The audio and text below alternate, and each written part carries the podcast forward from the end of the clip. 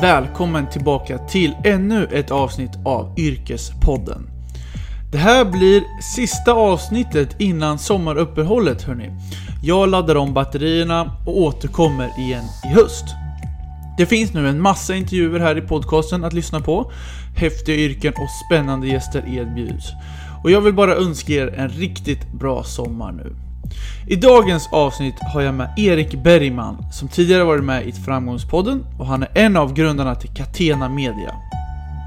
Erik var med från start och grundade bolaget och den här resan ska vi gå in djupare på.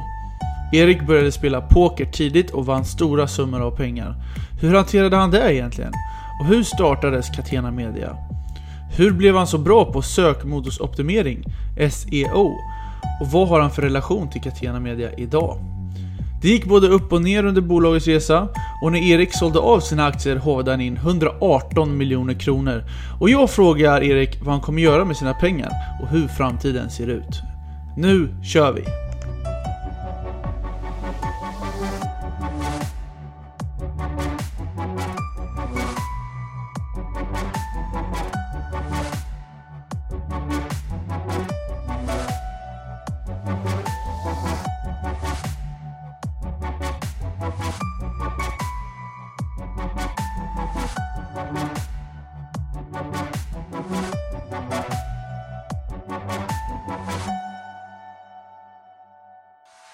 Välkommen till Yrkespodden Erik. Tack så jättemycket. Det är jättekul att vara här. Du, hur är läget? Men läget är bra. Jag är lite uppe i varv. Jag är i Stockholm för första gången på länge och då har jag en tendens att ha väldigt många saker intryckta. För att jag har sagt ja till väldigt många saker under en lång tid. Och då blir det så här, oj då, det kanske jag inte riktigt hinner med när jag väl är här. Så jag är i det flowet just nu, att allt är uppe i varv. Men eh, det känns bra att veta att det inte varar för evigt, utan att det är en sån här kort period. Jag förstår. Men du, vi kan gå in lite en sån här standardfråga som alla poddar ställer. Okej, Ja. Vem, vem är Erik? Vem är Erik? Ja, men det är en kul fråga. Jag, jag gillar att se det som Vem har Erik alltid varit? Och eh, pojken Erik, treåriga Erik, han gillade att bygga saker. Han satt i sandlådan och han lekte med lego. Och sjuåriga Erik, han byggde kojor och sen fortsatte det så. Och sen blev tonåriga Erik någon som byggde företag. Och jag, när jag ser tillbaka så är den röda tråden är att jag, jag älskar att skapa saker, bygga saker. Och sen spelar det inte så stor roll om jag bygger bolag eller relationer eller mig själv eller lego. Det går ihop så att Erik är en person som bygger. Jag förstår. Men du, om vi ska backa det här bandet lite då. Och de flesta som brukar vara med i min podcast så brukar jag alltid ställa den här frågan vart du är uppväxt. Så där kan du få berätta först. Jag är uppväxt i Jönköping. Bodde i en eh, liten utkant som heter Tokarp. Och eh, höll till där under mina första 12 år. Sen flyttade vi med min familj ut i ett sommarstugområde utanför stan. Så jag bodde på landet under högstadie och gymnasietiden. Och sen flyttade jag därifrån upp till Stockholm när jag tog studenten. Om vi går in lite på just skolan där, när du gick gymnasiet. Då gick du i Jönköping. Yes. Vad, vad gick du? Jag gick naturvetenskap på Erik Dahlbergs gymnasiet. Och varför blev det just eh, naturvetenskap då? Det var för att det var det min storebror gick och han var ju den coolaste människan i världen. Han är fortfarande den coolaste människan i världen. Eh, så att jag tror jag gick på autopilot. Jag funderade nog aldrig någonsin på något annat. Det var det, ja ah, men vad Anders gått? Jo men han gick natur. Då gör vi det. Jag förstår. Men du, eh, efter, eh, efter eh, när man tagit studenten så ska man ju göra sitt första jobb. Och då läste ju jag lite på din hemsida att du började spela poker väldigt tidigt. Var det ditt första jobb eller vad var ditt första jobb egentligen? Jag har alltid haft många små affärer för mig, så det första jag gjorde rent yrkesmässigt skulle jag säga att jag sålde Bingolotter på väldigt stor skala när jag var 10 kanske. Eller väldigt. För en tioåring så gjorde jag det. Och det gjorde jag då varje lördag under många år. Så det var ett, ett jobb, fast jag fick provision. i en Så här. Sen det enda formella jobbet jag haft var ett sommarjobb och helgjobb under gymnasietiden. Då jobbade jag på Schenker i Jönköping som de flyttar paket för typ posten. Eh, logistik. Och sen ja, har jag inte haft något annat vanligt jobb utan jag började försörja mig som pokerspelare under gymnasietiden. Gjorde det under tre fyra år och sen startade jag bolag. Så att det... CVt är ganska kort när det gäller formella yrken. Jag förstår. Eh, och hur kommer det sig att du alltid har varit intresserad av, eller hur du blev intresserad av poker? Så det började med att en kille i min klass hade poker på sin miniräknare. Och jag satt och pillade med den på en fysiklektion. Och sen blev vi killar i klassen väldigt intresserade av poker. Köpte ett så här pokerkit för 200 spänn och började spela på alla håltimmar och alldeles för många lektioner. Och jag har alltid älskat matte och jag har alltid älskat att spela kort. För jag har gjort det väldigt mycket med min familj. Så de kombinerar väldigt bra. Så blev det spännande ämnet med psykologi som kom in i det. Alltså, hur tänker Jens just nu? Vad händer här? Och men jag blev väldigt bra på det. Det är klart att det var en bidragande orsak, men framförallt så bara älskade jag spelet. Det var så roligt. Jag förstår. Och, du, och när du var 18, då beskrev du att du vann ganska stora summor, just som så 4 000 euro, 8 000 euro. Vad gick igenom ditt huvud just när du var så ung och du tjänade så mycket pengar på den tiden? Så det var svårt att ta på hur mycket pengar det var. Det blir, det blir snabbt abstrakt. Det var siffror på en dataskärm som inte gick att riktigt förstå och jag hade dem inte i handen när det väl snurrade. Och jag kunde ju vinna eller förlora lika mycket pengar som mina föräldrar tjänade på en månad, gjorde jag på en kväll. Och mest var det bara svårt att förstå. Och sen fanns det ju en del av mig som var extremt stolt över det här och ville visa det här så mycket som möjligt. Och ja, men jag var en osäker tonårskille som gjorde det här till min identitet. Så det är klart att det blev en, det blev en stor del av det också. Det blev mycket känslor och mycket dramatik fram och tillbaka i det. Jag förstår. Men blev det någon typ av sån här beroendekänsla som kom då inom dig? Att du eventuellt kunde bli beroende av det här? Mm, det närmsta jag haft en beroendekänsla var när, när, tidigt när jag började spela poker och det ändå rörde sig om hyfsat stora summor så fanns det en liten, liten BlackJack-ikon på pokerbordet på den pokersajten jag spelade på. Och någon dag hade jag förlorat en del pengar och så tänkte jag, nej men jag, jag spelar lite blackjack och så ska jag vinna tillbaka det. Och då finns det ett, ett system som kallas martingale som inte alls funkar men som är lätt att lura hjärnan med. Att först satsar man 10 kronor. Om man förlorar då satsar man 20 kronor. Om man förlorar då satsar man 40 kronor. Om man satsar 80 kronor. Och då, om man till slut vinner så vinner man alltid tillbaka lite grann. Okay. Och det är lätt att luras hjärnan och tro att bara för att man hela tiden vinner små saker då så blir det bra. Men sen kommer den gången man förlorar åtta gånger i rad eller tio gånger i rad, då förlorar man väldigt mycket. Och jag insåg... Det, det slutade med att jag la 1500 dollar på bordet, så 15 000 kronor ungefär, på ett enda bett som var de sista pengarna jag hade. Och jag hade precis jag hade gjort, suttit i fem minuter utan att riktigt tänka på vad jag gjorde. Och jag satsade allt jag hade och jag lyckades vinna den potten, vilket bara var ren tur såklart. Och efter det så satt jag där och bara kände wow, jag har ingen aning om hur det här gick till. Jag har gått från att aldrig spela Blackjack till att satsa alla mina pengar på några minuter. Och jag, jag blockerade mig själv från kasinot där och då för jag förstod att jag kan inte kontrollera det här. Och jag hamnade aldrig då i en beroende situation på något sätt men jag förstod kraften i det. Att det är så här, jag hade inte kontroll.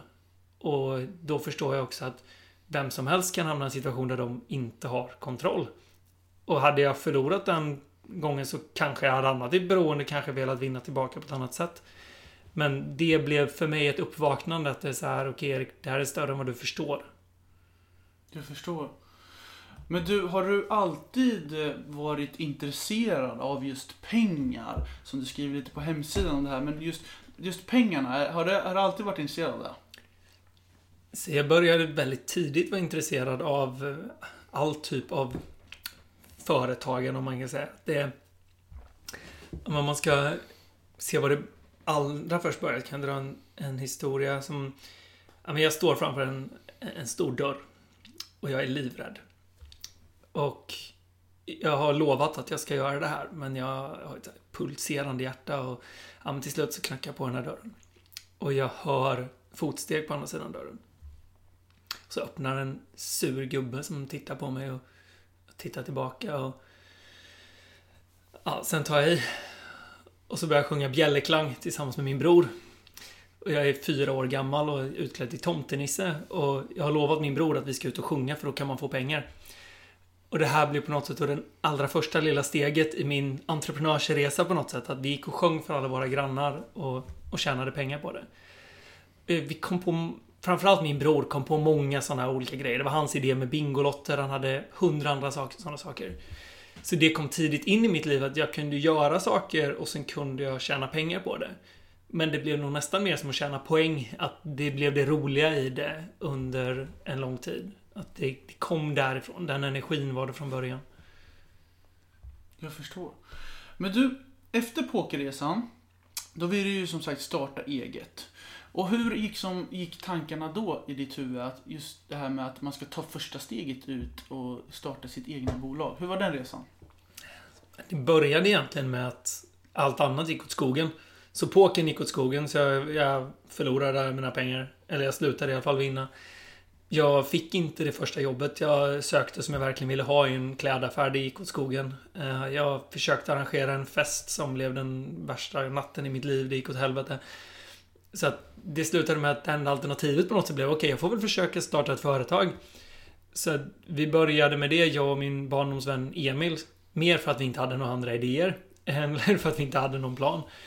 Och ja, men började testa saker. Och efter ett par år, så det tog ändå så lång tid, så gick det att tjäna lite pengar på det. Så det handlade mer om, i brist på bättre, och återigen, kul att bygga någonting. Än att det fanns en grandios plan bakom allting och att vi visste vad vi skulle hålla på med eller att vi ens hade en särskilt bra idé. Jag förstår. Och det första bolaget som du startade, det var, var det just Catena Media eller var det någonting annat där i processen? Om det hette något annat eller hur du byggde upp allt? Det allra första bolaget hette Bollhav. Bollhav? vad, vad var det då? Det här är kul att veta.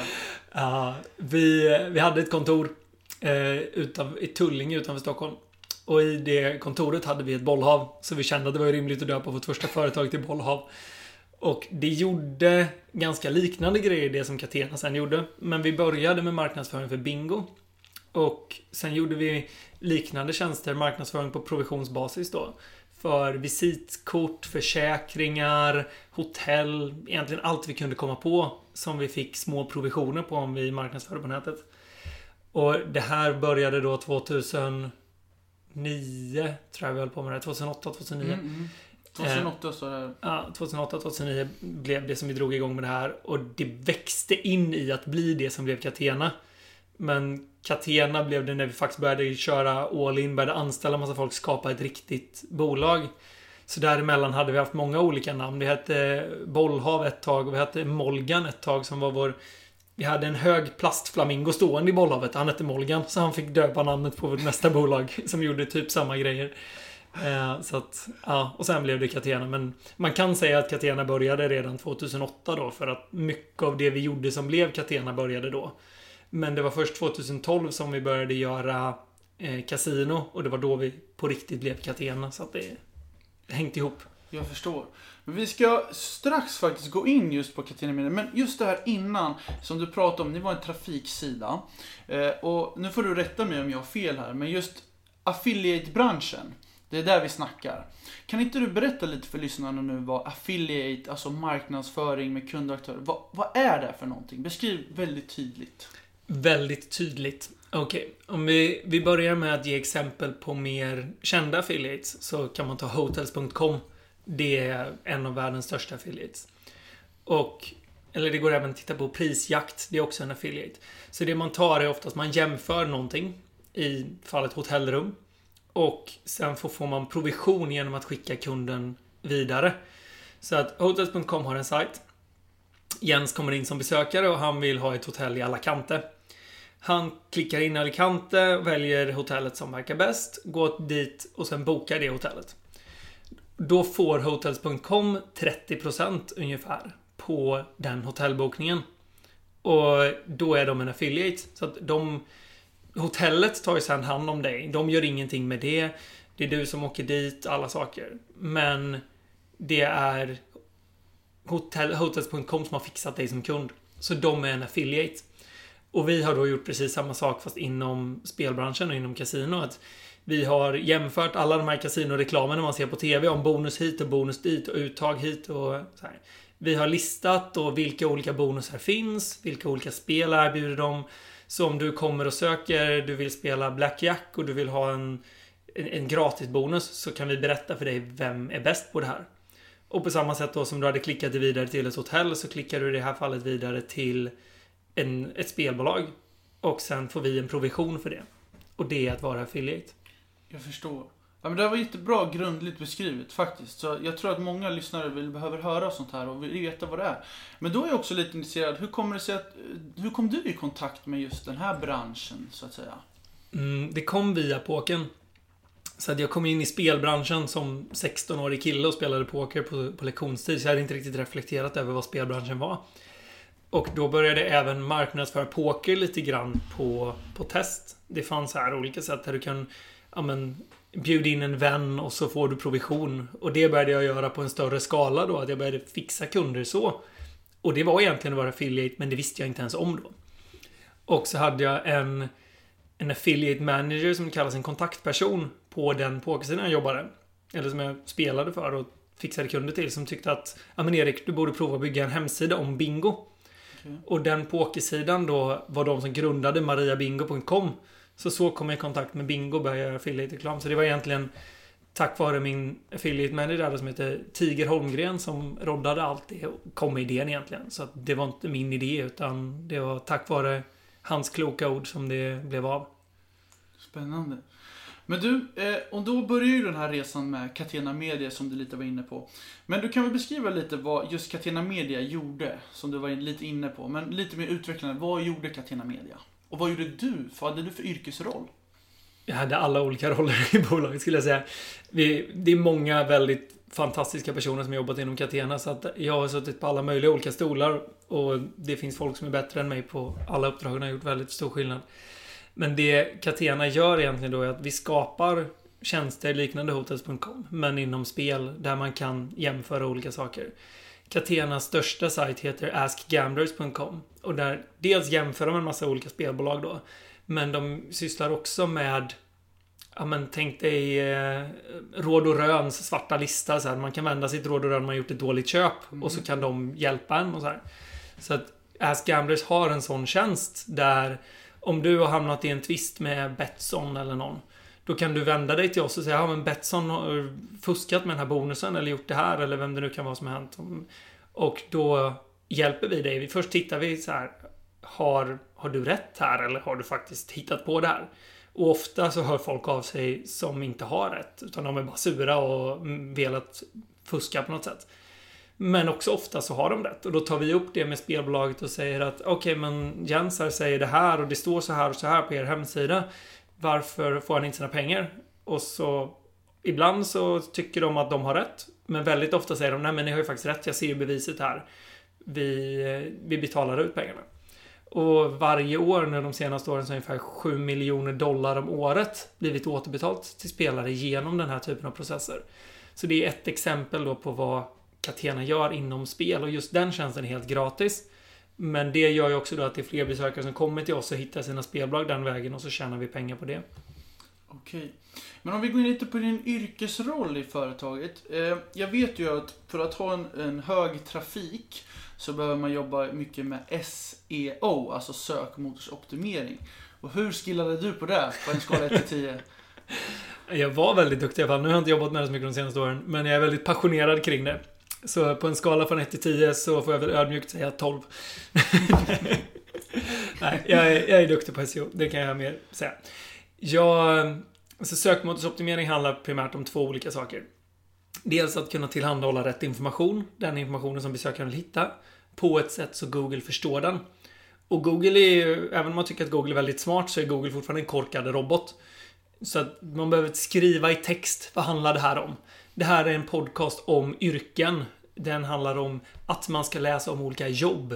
Vill du hitta ett nytt arbete, då ska du lyssna på Yrkespodden. Om det står i text, då finns det en chans att Google kommer presentera dig på det här. Men om det enda som ligger på Yrkespodden är bilder, så kommer Google aldrig fatta vad det handlar om. Så först handlar det om att beskriva saker på ett bra sätt i text så att Google förstår. Och sen är nästa del i det handlar väldigt mycket om att få länkar till sidan. Hur får man folk att länka till Yrkespodden? Och det kan till exempel vara genom Dagens Media skriver om att Erik Bergman är med i Yrkespodden. Och då blir det som att Dagens Media har röstat på Yrkespodden som hemsida ur Googles perspektiv. Att varje länk betyder att ah, okej, okay, men Dagens Media säger att de är bra.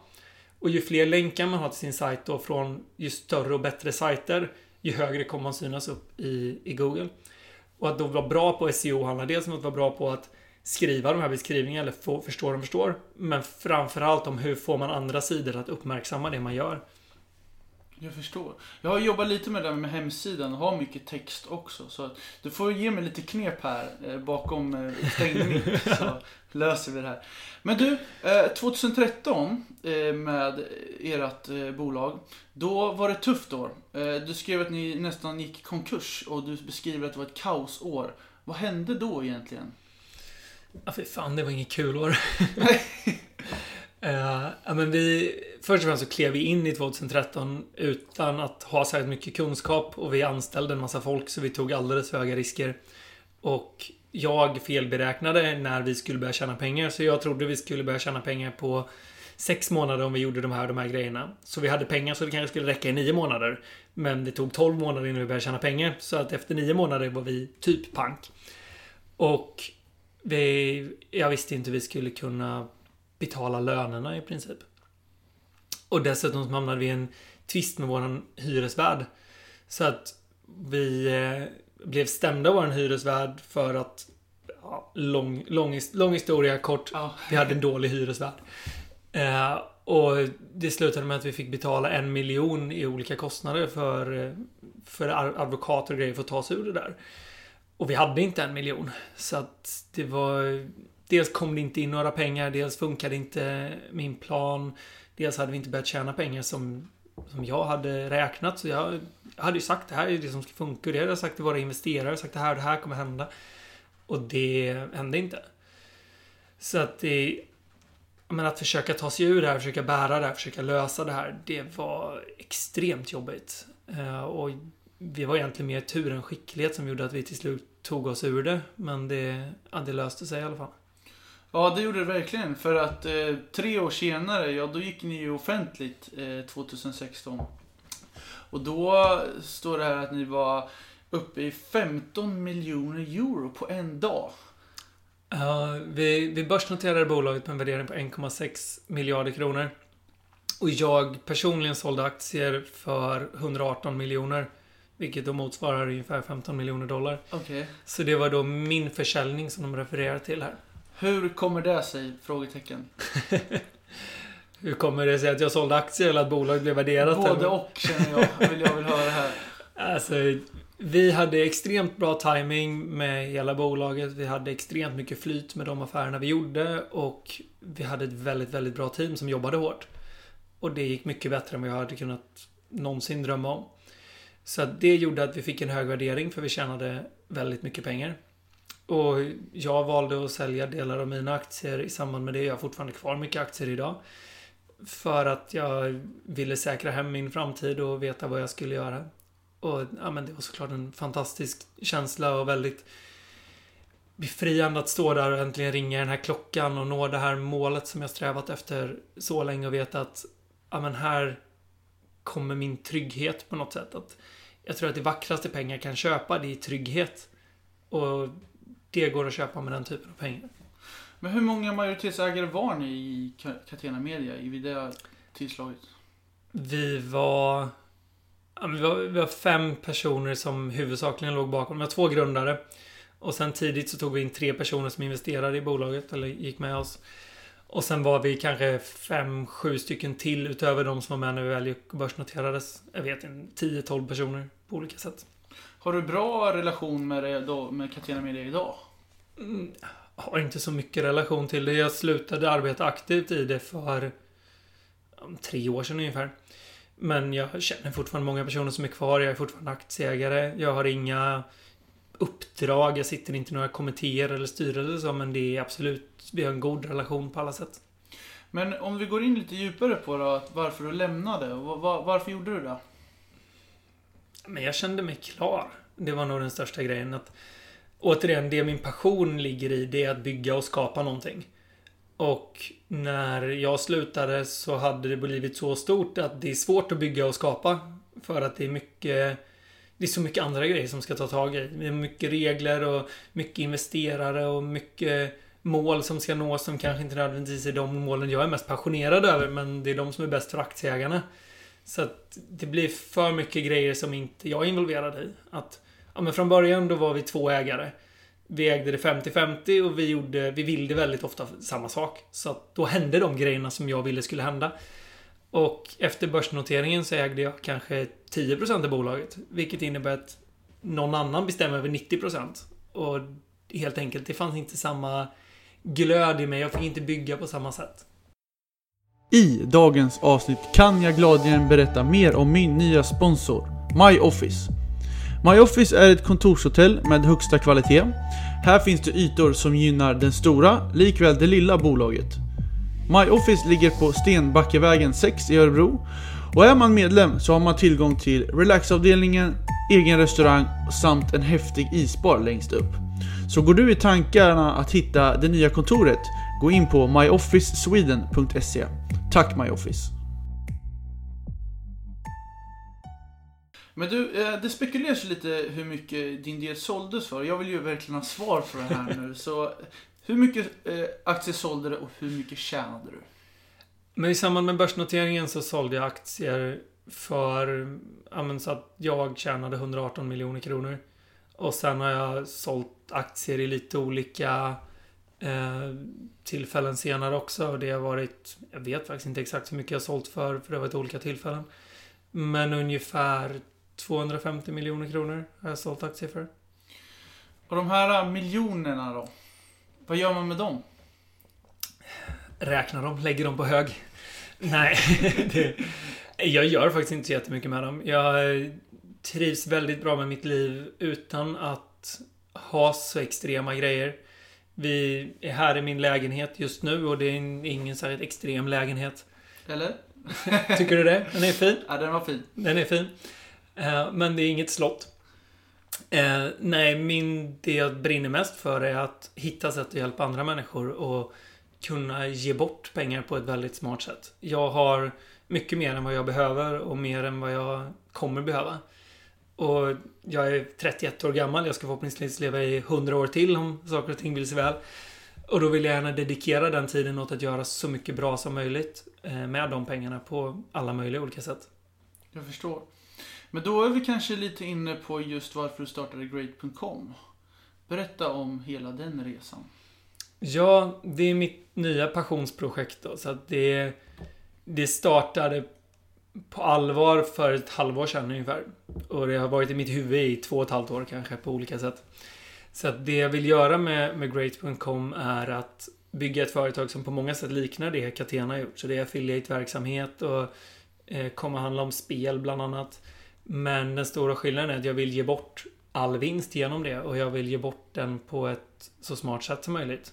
Så vi är redan nu ett fantastiskt team med väldigt smarta, drivna människor som jag mår väldigt bra av att omge mig med och som delar den här visionen.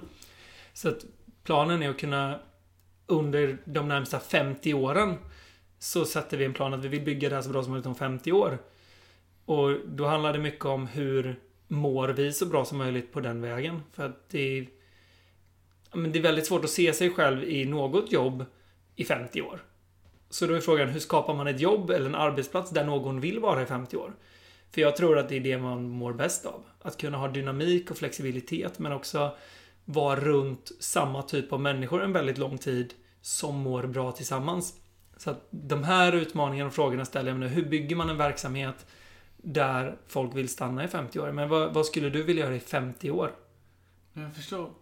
Men du, motivationsfaktorn då? Om vi, om vi kommer till det här just att du tjänade så mycket pengar på Catena Media. Är det pengar som egentligen blir någon drivkraft då? Eller är det mer det här med att skapa som du är inne på? Vad är din motivationsfaktor? Alltså, pengar var en drivkraft för mig väldigt länge. Och när jag fick väldigt mycket pengar, eller när jag tjänade väldigt mycket pengar, så blev det en väldigt stor dipp i motivationen ett tag. För helt plötsligt var det så här, jaha men nu då? Jag, jag mådde inte särskilt bra då. Jag gick isär med min flickvän. Jag var sjuk. Jag hade inte tagit hand om min hälsa. Och jag hade byggt upp en känsla av mig. Så länge jag når till de där pengarna så kommer jag bli jättelycklig. Och som sagt, pengar kan köpa trygghet, pengar kan köpa frihet, pengar kan köpa väldigt mycket. Men pengar kan inte köpa fungerande relationer. Pengar kan inte köpa hälsa, i alla fall inte i viss mån. Och de sakerna saknade jag, vilket gjorde att jag mådde inte bra. Och jag upplevde genom det att pengar i viss mån var en lögn då. Jag hade tänkt mig att jag skulle bli helt och hållet lycklig bara jag hade pengar. Men det var inte så. Så efter det har pengar inte varit en motivation på det sättet utan då har motivationen snarare varit hur kan jag hjälpa, eller hur kan jag förändra människors liv till det bättre? Hur kan jag ha en positiv eh, impact på människor? Och då kan pengar vara ett väldigt, väldigt bra verktyg. Det går att möjliggöra mycket med pengar. Och det är för mig drivkraften då. Så det är, pengar är ett led i drivkraften. Att jag vill egentligen bara ha en positiv inverkan på folk. Men då behöver jag i viss mån pengar, eller pengar kan hjälpa mig att nå dit. Så på så sätt är pengar en motivation, men det är mest en del på vägen mot motivation. Jag tror egentligen att det gäller alla människor. Att det är lätt att tänka, jag jobbar för att jag ska vilja ha pengar. Men i själva verket så jobbar vi för att vi vill ha tak över huvudet. Vi jobbar för att vi vill ha mat. Vi vill jobba för att vi vill kunna resa. Pengar möjliggör det. Men det är aldrig pengarna någon egentligen vill ha. Pengar är bara papper. Utan det blir samma sak här då. Att jag tror det är viktigt att kunna se förbi. Vad är det jag söker? Och kunna sätta det som ett mål snarare än pengarna i sig. Det har i alla fall hjälpt mig. Jag förstår. Men du, hur ser du på just det här äh, uh, kasinovärlden just nu med Det kommer ju komma regleringar här i Sverige. Eh, utomlands kanske det är mer flexibelt med att eh, vara just öppen för mer kasino. Men hur, hur tror du framtiden ser ut här i Sverige? Jo, men nu är den ju helt reglerad och sen pratas det mycket om tv-reklam och allt sånt där. Jag tycker det är jättebra att det regleras. Jag, hade jag fått bestämma hade spelbranschen inte funnits. För att den förstör på många sätt. Samtidigt har folk spelat sedan romarnas tid och förmodligen tiotusentals år innan dess också på ett eller annat sätt. Så det är ett mänskligt beteende som finns och som uppenbarligen ger mycket glädje också. Även om det är svårt att kontrollera och det vet jag själv från Black Jack-historien. Så att jag tror att ur ett affärsperspektiv så kommer det alltid vara en bra affär att hålla på med. Och det kommer regleras i viss del, men Unibet, Betsson, alla de här kommer finnas kvar. Det kommer kanske bli lite mindre tv-reklam, vilket ingen annan än möjligen TV3 kommer gråta över. Eh, så att det är en bra bransch att vara i om man vill driva företag. Det är en kul bransch att jobba i på många sätt. Jag har haft väldigt roligt. Det finns mycket intressanta människor. Och det är en bransch som man bör hålla sig borta ifrån om man eh, inte kan... Ja, jag, jag, tycker alla borde hålla sig borta från den. Men det är så verkligen den ser ut. Jag förstår. Men du, Erik, vad är dina framtidsplaner nu då? Ja, men mina framtidsplaner ligger i Great. Och det kan låta paradoxalt att jag säger att man bör hålla sig borta från spelbranschen och samtidigt så kommer jag själv välja att vara i den och jag kommer välja att driva en verksamhet som jobbar inom spel. Och jag gör det för att jag, men jag känner ett, ett ansvar i spelbranschen. Att jag har varit i spelbranschen och jag kan se att jag har gjort mycket skada. Jag har dragit in många människor i det här. Men jag vill fortfarande vara kvar i den branschen för jag vill då kunna förändra den branschen inifrån. Min förhoppning är att fler bolag och kanske framförallt fler personer som jobbar i de här bolagen driver på frågan och inspireras av frågan att kunna vara i branschen och ge bort pengar. Och att på så sätt förändra den inifrån och få branschen att ta mer ansvar. Så att min förhoppning är att gå i bräschen för det och prata om så här, vad, vad kan man göra, hur kan man göra? Och jag fick frågan igår så här, men Erik, vad är dina mål? Varför gör du de här sakerna du gör? Och jag hade inte riktigt formulerat det för mig själv innan, så jag satt och tänkte på det igår kväll. Jag hade lite svårt att somna, låg och vände och vred på något sätt. Ja, men det det jag helst av allt skulle vilja, mitt, mitt så största målsättning och det jag verkligen drömmer om, det är att skapa en trend där personer och företag inspireras av att ge. Och kanske företagsägare börjar ge bort delar av vinsten. Mer privatpersoner tycker det är kul att ge. För än så länge, det är inte så kul att ge till Rädda Barnen eller till Cancerfonden och inte förstå vad som händer. Men att kunna skapa den trenden. Och jag tror att det bästa jag kan göra för det är dels att skapa ett sånt företag och visa att det går och dels prata väldigt publikt om hur det är att göra det, hur det känns, hur det är att jobba med ett sånt bolag. Hur mår de som arbetar i det? Hur mår jag som skapare? Och föregå med det exemplet på ett väldigt publikt sätt. Och jag vill inte trycka ner den här idén i halsen på någon. Jag säger inte du måste ge bort pengar eller du borde ge bort pengar. Men jag vill gärna visa, jag mår väldigt bra av att ge bort pengar. Jag mår väldigt bra av att bygga ett företag på det här sättet. Jag har aldrig varit lyckligare än vad jag är nu. Och det kommer till stor del från det här. Så det vill jag gärna inspirera kring och prata om. Det låter spännande. Jag ska följa din resa. Men du, eh, vi ska faktiskt eh, knyta ihop den här säcken just nu. Och då är det så att jag ger alltid eh, den här frågan till gästen att de ska ge för lite avslutande tips. Och då ska du ge tre avslutande tips nu till någon som vill starta eget. Och då ska du säga liksom vad de ska tänka på. Så om du skulle göra tips nummer ett, vad skulle du säga då? Bara börja. Kör igång direkt. Liksom. Det, jag skulle säga om vi slänger in tips nummer två på samma gång så är idén är inte viktig. Jag, jag tror att den allra vanligaste eh, anledningen till att folk inte startar företag det är att de känner att jag, har inte en, jag har ingen idé eller jag har inte en tillräckligt bra idé. Och nej, det har du förmodligen inte. Den första idén är sannolikt kass. Min första affärsidé som jag gjorde tillsammans med Emil var att vi skulle trycka på kalsonger. Det gick käpprätt åt skogen. Och idé 2, 3, 4, 5 gick också åt skogen. Så att strunta i vilken idé du har, börja med den ändå. Och så kommer det många idéer på vägen i det. Att tänk inte för mycket. Och gör saker som du tycker är kul. Så det blir tips tre i det här då att så här, ha roligt när du gör det här. För att om du har roligt, då kommer du fortsätta. Även när det är motigt så kommer du fortsätta.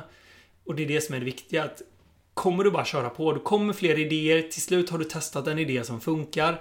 Däremot om det är tråkigt, då, då lägger man sig ner när det är jobbigt. Att det är så här... Hatar man fotboll, ja men då kommer man inte spela klart matchen när man är trött. Men älskar man fotboll, då springer man till man stupar, för det är så roligt. Och så skulle jag säga att det är med företagande också då. Att känns det kul, brinner man för det här, då kommer det bli bra. Så bör man ta tid till sig att så här, hur hittar jag en vinkel på det här som jag njuter av? Och den vinkeln kanske är jobba lite mindre, ägna lite mer tid åt dataspel. Men se, se till att hålla då att det blir roligt. Inte slita ut sig för mycket. Det är lätt att slita ut sig när man driver företag. Jag förstår. Men du, tre avslutande tips här av Erik Bergman. Du, tusen tack för dem. Och tusen tack för att du var med i Yrkespodden. Tusen tack för att jag fick vara med. Det har varit jätteroligt. Då säger vi hej då. Hej då. Hej hörni, Jens här från Yrkespodden. Hoppas ni tycker om podcasten och se till att prenumerera på Yrkespodden i din poddapp. Det finns på Spotify, iTunes, Acast, Soundcloud. Ja, ni vet, där alla poddar finns. Jag finns också på LinkedIn, Jens Jangdin, och även på Instagram, där jag också heter Jens Jangdin. Och stort tack till min högra hand som klipper min podd, Sebastian Myrdal. Har ni frågor angående klippa podcast så ska ni höra av er på sebastian.myrdal.gmail.com. Tack så mycket!